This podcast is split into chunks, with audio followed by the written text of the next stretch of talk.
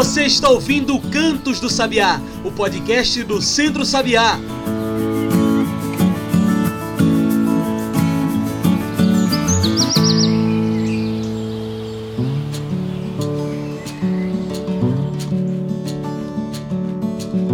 Olá a todos e todas que nos ouvem agora pelo Spotify e também pelo Mixcloud. Eu sou João Lucas e está começando agora o Cantos do Sabiá, nosso podcast semanal sobre o campo, a cidade e o mundo. Cantos do Sabiá é o podcast do Centro Sabiá, então já segue aí esse programa para toda semana receber um episódio novo. Você também pode passar pelo nosso site e encontrar tudo que a gente faz. Anota aí www.centrosabiá.org.br. Também tem nossas redes sociais, no Instagram, no Twitter e no Facebook. Procure por Centro Sabiá. E hoje falamos sobre o aniversário de 28 anos do Centro de Desenvolvimento Agroecológico Sabiá, mais conhecido como Centro Sabiá. São quase 30 anos servindo a agroecologia, a agricultura familiar, ensinando e aprendendo sobre o campo, sobre o nosso sertão. E é para falar desse tema tão importante que hoje convidamos para a nossa mesa virtual Maria Cristina. Maria é coordenadora técnico-pedagógica do Centro Sabiá, é mulher, mãe e feminista. Maria, muito obrigado por aceitar nosso convite. Você pode se apresentar melhor para quem está nos ouvindo, falar um pouco melhor sobre você? Bom dia, João, tudo bom? Obrigada aqui pela oportunidade de poder dialogar contigo nessa, nesse mês, nessa semana que a gente está celebrando os 28 anos do Centro Sabiá.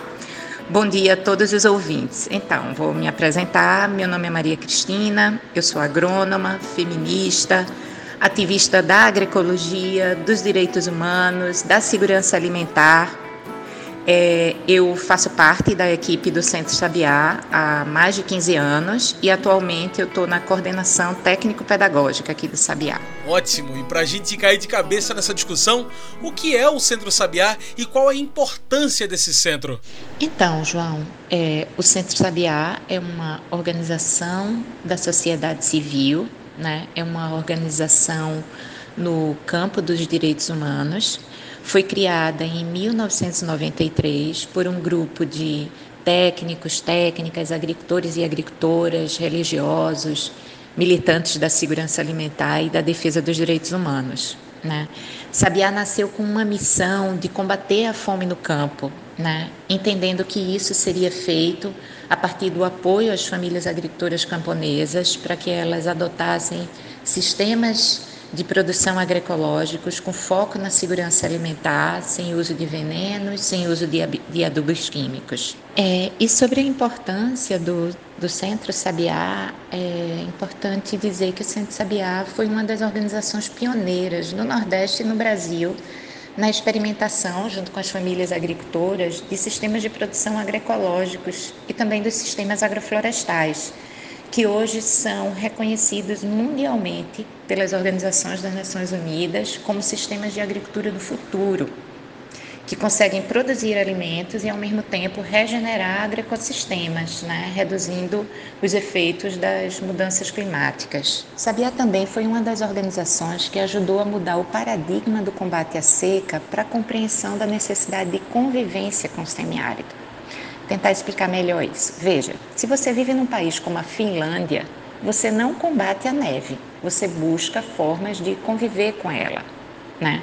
E no semiárido é a mesma coisa. A seca é um fenômeno natural, é preciso aprender a conviver com ela a partir de tecnologias adaptadas ao clima semiárido. É preciso aprender com a experiência dos povos originários que vivem há centenas de anos nesse bioma e também é preciso políticas públicas para essa adaptação. É, o Sabiá foi uma das organizações que teve na ocupação da Sudene lá em 1993, exigindo pautar a convivência com o semiárido em contraposição à política governamental da época, que era a política das frentes de emergência.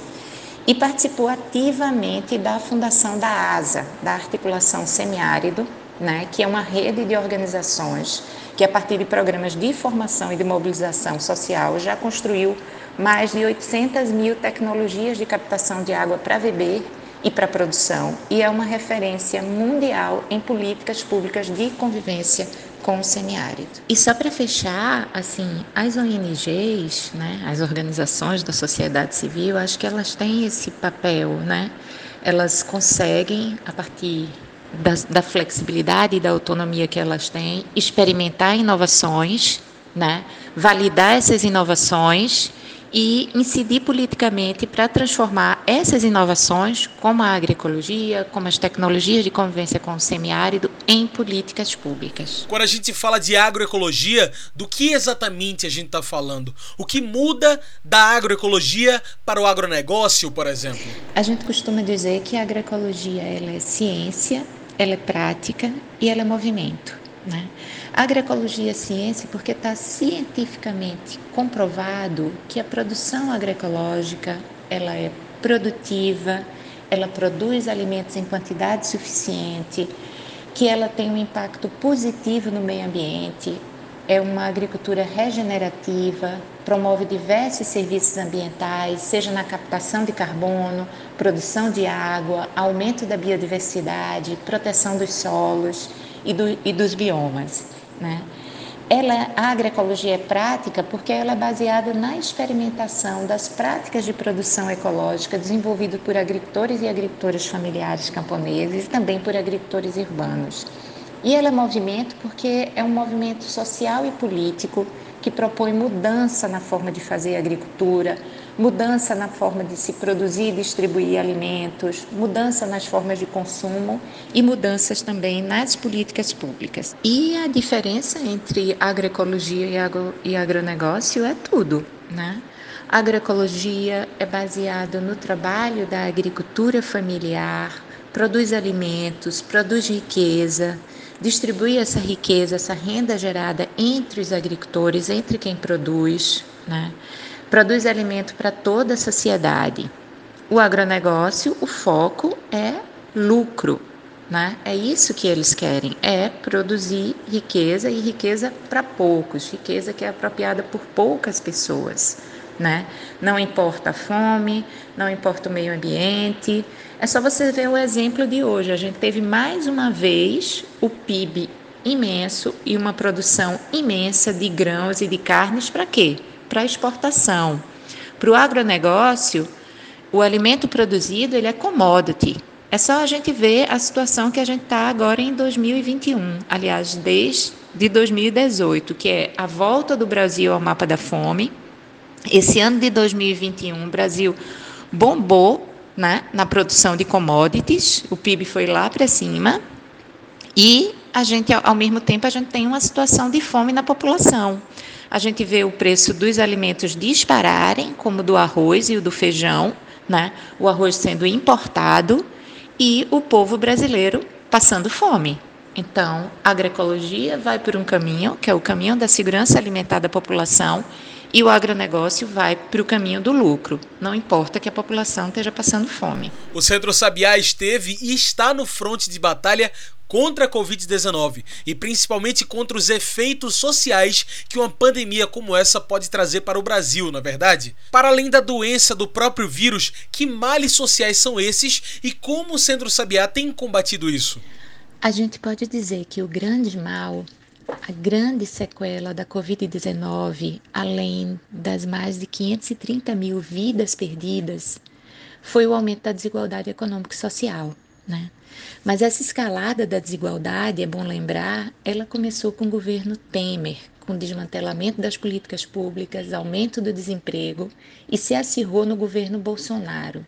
E como consequência, a gente tem hoje o aumento da fome. É bom lembrar que em 2014 o Brasil saiu do mapa da fome da ONU. E o que, é que isso significa, né? Sair do mapa da fome? Significa que menos de 5% da população daquele país está em situação de desnutrição. E volta ao mapa da fome em 2018. Antes da pandemia, tínhamos 13,4 milhões de famílias em situação de extrema pobreza no Brasil. Hoje são 14,5 milhões de famílias em situação de pobreza extrema. Foram mais de um milhão de famílias que entraram nessa situação em um ano de pandemia. Isso significa que a gente tem hoje 58 milhões de brasileiros e brasileiras que não têm o que comer por falta de dinheiro para comprar comida. Isso é 27,7% da população. Ou seja, a gente saiu de uma situação em 2014 de ter 5% das pessoas com fome, das pessoas desnutridas, e hoje esse percentual está em 27,7% da população. Isso é mais de um quarto da população brasileira. E, ao mesmo tempo, a gente tem é, dados que mostram que a fortuna dos mais ricos do Brasil cresceu 31% nesse período. Isso aí é o retrato da desigualdade do Brasil. Então, João, aí você me pergunta como é que o Centro Sabiá tem buscado uma resposta para isso. E aí eu te digo, Primeiro, movido pelo sentido de urgência. Quem tem fome tem pressa. E também pela solidariedade. E aí, o Sabiá articulou parcerias, nós mobilizamos agricultores e agricultoras de um lado, movimentos e organizações que atuam junto a essas pessoas e grupos em situação de vulnerabilidade e conseguimos fazer chegar à mesa de mais de 1.600 pessoas 130 toneladas de alimentos a partir da entrega de 5.548 cestas de produtos agroecológicos de alimentos sem veneno e sem adubo químico para 4.050 famílias em 10 municípios e 198 comunidades da região metropolitana do Recife e do Agreste. Esses produtos foram fornecidos por 256 famílias agricultoras, né? E toda essa ação aconteceu nesse período da pandemia. É importante salientar que essa não foi uma resposta que a gente poderia dizer uma resposta assistencialista ao problema da fome, mas foi uma resposta que aponta para o que deve mudar no acesso à alimentação de qualidade para as pessoas em situação de vulnerabilidade e também para toda a sociedade. É uma ação que deve nortear as políticas públicas de segurança alimentar e de abastecimento. A agricultura familiar tem capacidade de alimentar a população brasileira, ela só precisa de políticas públicas para isso. Quando a gente faz a opção de adquirir alimentos da agricultura familiar agroecológica e não de grandes redes de supermercado, a gente está fortalecendo os territórios, a economia dos pequenos municípios, as famílias agricultoras que possuem sistemas de produção ecológicos e, ao mesmo tempo, a gente está promovendo a saúde para quem recebe esses alimentos. Então, é um jeito de fazer as coisas que todo mundo ganha. Muito bom. Bem, agora a gente faz uma pequena pausa. Fica aí que a gente continua no instante essa conversa com Maria Cristina. A gente ouve agora o intervalo do Papo Raiz, a coluna opinativa com Alexandre Henrique Pires. Fica aí que a gente volta já já.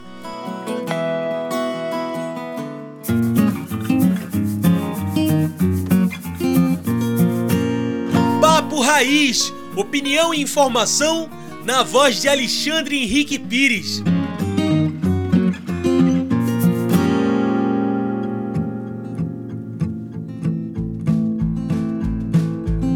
Olá, ouvintes do programa Em Sintonia com a Natureza. Eu sou Alexandre Henrique Pires e estou aqui mais uma vez com a nossa coluna Papo Raiz e gostaria de partilhar hoje com vocês de algo muito bacana e muito animador, é, que é o aniversário de 28 anos do Centro Sabiá. O Centro Sabiá foi fundado por um grupo de pesquisadores, de, de militantes da agricultura alternativa nos anos, no ano de 1993, que faziam parte da rede PTA. E desde então as motivações e, e que levaram esse grupo de pessoas a, a fundar o Centro Sabiá foi exatamente pensar no desenvolvimento rural, é, fortalecendo a agricultura familiar e camponesa de bases sustentáveis. E desde o princípio, o Centro Sabiá adotou a agroecologia, né, a agricultura construída de base sustentável, de base ecológica, e os sistemas agroflorestais como as principais estratégias e abordagens para o desenvolvimento é, de um processo de educação, de formação com os agricultores e agricultoras familiares é, aqui no estado de Pernambuco, na zona da mata, no agreste e no sertão do Pajeú. Então, para a gente é uma alegria muito grande celebrar esses 28 anos. Obviamente que a gente faz isso no momento de muitos desafios para o Brasil, no momento em que é, cresce o número de pessoas em situação de fome, de insegurança alimentar, de momento de, de, de desconstrução das nossas políticas públicas, das conquistas dos trabalhadores e trabalhadoras.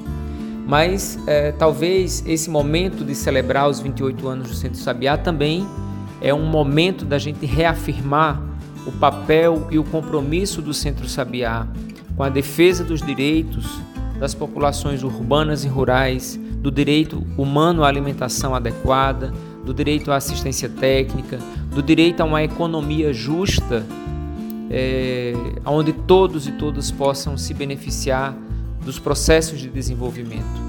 A gente reafirma nesse momento a nossa luta contra as desigualdades, contra a pobreza, contra as injustiças que a gente vive nesse mundo, reafirmando o papel da agroecologia, reafirmando o papel da convivência com o semiárido como lutas importantes é, na construção de um mundo melhor para todos e todas, sobretudo também para a população urbana, uma vez que se beneficia de muitos dos trabalhos e das ações desenvolvidas pela população rural. Então a gente se alegra pela, por esses 28 anos e celebramos, convidamos a todos e a todas para celebrar junto conosco, seguindo o Centro Sabiá nas suas redes sociais, nos acompanhando e nos apoiando através do programa Comida de Verdade Transforma, para que a gente possa ter outros tantos 28 anos em defesa e na luta pela terra, pela água, pelo bem viver do povo, do campo e da cidade.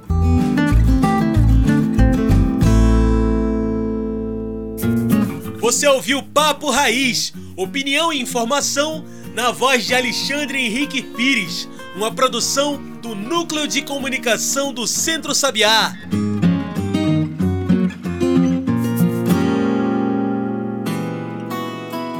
Já estamos de volta, a gente segue aqui conversando com Maria Cristina. E hoje estamos falando sobre o aniversário de 28 anos do Centro Sabiá. Como você analisa as ações do governo federal no combate à Covid-19? O que está sendo feito tem sido efetivo? O que falta ser feito para que de fato haja um freio na pandemia? É, na minha opinião, João, a gestão da pandemia foi um desastre desde o início se negou a gravidade da pandemia, não se estimulou o uso de máscaras, nem o distanciamento social e se negou várias vezes a compra de vacinas. Não se tomou as devidas providências nos aeroportos para evitar a entrada da doença. Não se testou de forma estratégica e eficiente. Não se comprou vacinas quando elas foram ofertadas. O auxílio emergencial foi tardio, insuficiente e não estava associado com estratégias de fechamento de atividades econômicas e sociais para que o vírus parasse de circular. Faltaram insumos hospitalares, faltou oxigênio, faltou respiradores, né? foi um caos. Na verdade, não houve planejamento nem estratégia para o combate ao vírus, nem para a proteção da vida, nem para a proteção da economia. As iniciativas dos governos estaduais e municipais é que evitaram um desastre maior, mas sem uma gestão nacional não foram suficientes.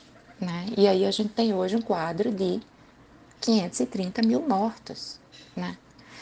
Para frear essa pandemia, só vacinação. Né? Mas é preciso vacinar mais e mais rápido, inclusive para que não apareçam outras variantes, como está acontecendo agora. Né? E enquanto isso, né, enquanto a vacinação ainda não é para todos e de maneira rápida, é preciso continuar com todos os cuidados, usando máscara, fazendo distanciamento social, lavando as mãos e quando tiver acesso à água, usando álcool. E vamos ter que fazer isso até que pelo menos 70% dos brasileiros sejam vacinados. Para um centro agroecológico que trabalha e estuda com o campo, com as pessoas do campo, agricultores e agricultoras, o que muda neste mais de um ano de pandemia, o que muda para a agroecologia brasileira. João, esse período tem sido bem difícil e desafiador para organizações como o Centro Sabiá, que trabalham com os agricultores familiares. tivemos que montar um protocolo de cuidados para proteger a equipe do Centro Sabiá e as famílias agricultoras, com uso de máscara, uso de álcool gel, distanciamento. É, nós paramos de fazer atividades coletivas com as famílias, né? É, estamos fazendo apenas atividades individuais, né? De visitas, o técnico visitando uma família, mas sem estar fazendo reuniões, seminários, intercâmbios, nada disso, né? A gente parou com esse, esse tipo de atividade. E nos momentos mais críticos, a gente teve que apelar para o trabalho remoto, que foi bastante desafiador, seja pela metodologia de trabalho, né? seja por nem todos os agricultores terem equipamentos necessários para que a gente pudesse dialogar com eles, e também a questão do sinal de internet nas áreas rurais, que é bem difícil. Né? É, as famílias agricultoras, sejam elas agroecológicas ou não, sofreram bastante nessa pandemia. Primeiro, pelo isolamento. Outra questão foi a redução de mercado para os seus produtos, o que impactou bastante na sua renda, empobrecendo essas famílias. Ou seja, a gente sai é, dessa pandemia com um campo mais pobre, né? E é bom também destacar que os agricultores familiares, eles estavam fora das categorias que receberam o auxílio emergencial do governo, ou seja, não teve inclusive esse apoio, né, que outras famílias e outras categorias tiveram, né? Além disso, a gente tem a questão da precariedade do sistema de saúde nas pequenas cidades do interior, né? Então, as famílias que tiveram pessoas que adoeceram da Covid, né, muitas vezes não tiveram um tratamento adequado, nem no tempo necessário, né? Tiveram que seguir para outros, tiveram que ir para a capital ou para cidades maiores para se tratar. Em resumo, eu acho que a gente sai, né? No caso, a agricultura familiar, a agricultura familiar agroecológica, é, ela sai, é, a gente pode dizer, mais empobrecida, né? É, nesse, nesse período aí da pandemia. De uma maneira geral, é isso. Mesmo que, né, por outro lado, a gente percebe que houve uma preocupação maior da sociedade em buscar alimentos saudáveis para esse período, de cuidar da imunidade desse período, né? Então, assim, por outro lado também, esse cuidado com a saúde e esse cuidado com a alimentação foi uma coisa que ficou evidente né, esse, esse reconhecimento, reconhecimento da importância disso nesse período. Agora são 28 anos de Centro Sabiá, 28 anos desenvolvendo ações de fortalecimento da agricultura familiar camponesa e com base na agroecologia. Onde se localiza hoje a luta do Centro Sabiá? Então, João, a volta na fome traz novamente para a pauta de luta do Centro Sabiá o enfrentamento da fome, né? O que a gente entende que deva ser enfrentado a partir do fortalecimento da agricultura familiar agroecológica, né? E ela só vai se fortalecer com políticas públicas direcionadas, né, para a agroecologia. E aí tem que ter política pública de assistência técnica para transição agroecológica, de segurança hídrica, tanto de água para beber como de água para produção, políticas de segurança alimentar e de abastecimento, políticas de crédito, mas que sejam um crédito orientado para a agroecologia e para a autonomia das famílias, e não para que elas fiquem é, endividadas.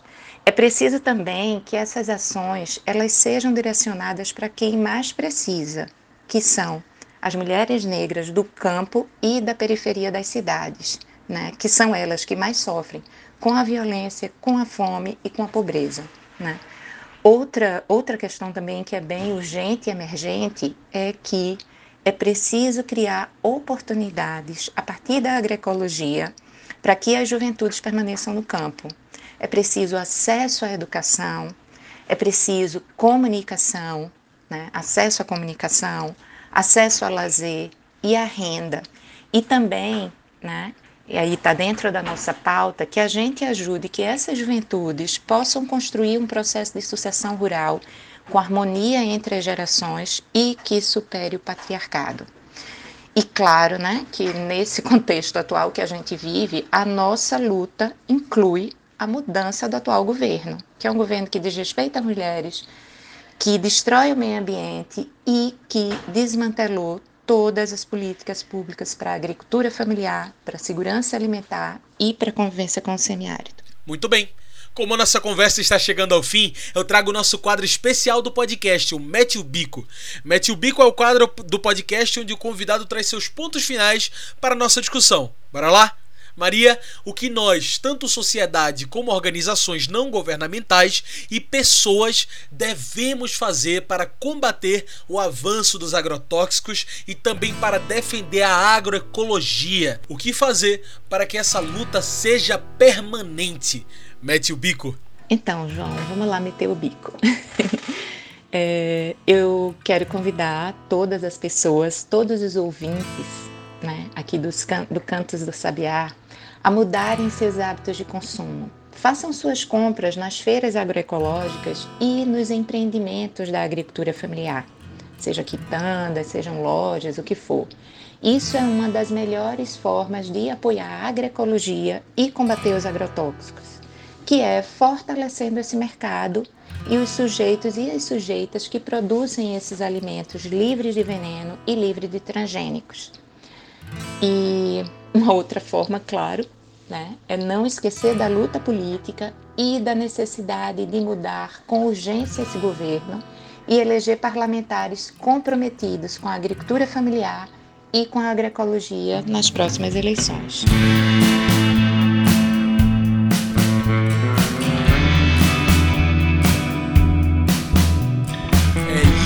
Maria, muito obrigado pela sua participação. Infelizmente, nosso tempo de entrevista está acabando. Tem alguma mensagem final que você gostaria de deixar? Alguma consideração final? Bom, como estamos no mês de aniversário do Centro Sabiá, na semana de aniversário do Centro Sabiá, eu quero desejar vida longa ao Centro Sabiá e parabenizar todos e todas que passaram por essa organização nesses 28 anos de vida e que contribuíram com seu trabalho para mudar a vida de milhares de famílias agricultoras. Um grande abraço para todo mundo. E não esqueçam, tomem a vacina, tomem a segunda dose da vacina, lavem as mãos, usem máscaras e se cuidem. Então tá aí, muito obrigado mais uma vez pela sua participação, Maria. Gente, hoje conversei com Maria Cristina. Ela é coordenadora técnico-pedagógica do Centro Sabiá, é mulher, mãe e feminista. Então é isso, pessoal. O Cantos do Sabiá vai ficando por aqui e a gente lembra das nossas redes sociais. É por lá que você se informa sobre tudo o que o Centro Sabiá está fazendo. É só procurar no Facebook, no Instagram ou no Twitter por Centro Sabiá.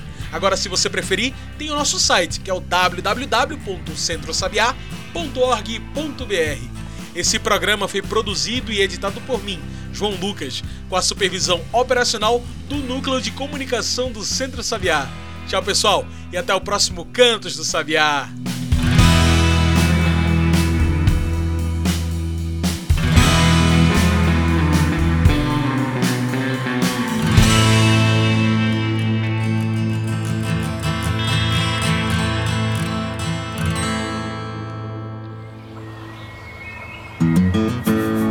Você ouviu Cantos do Sabiá, o podcast do Centro Sabiá.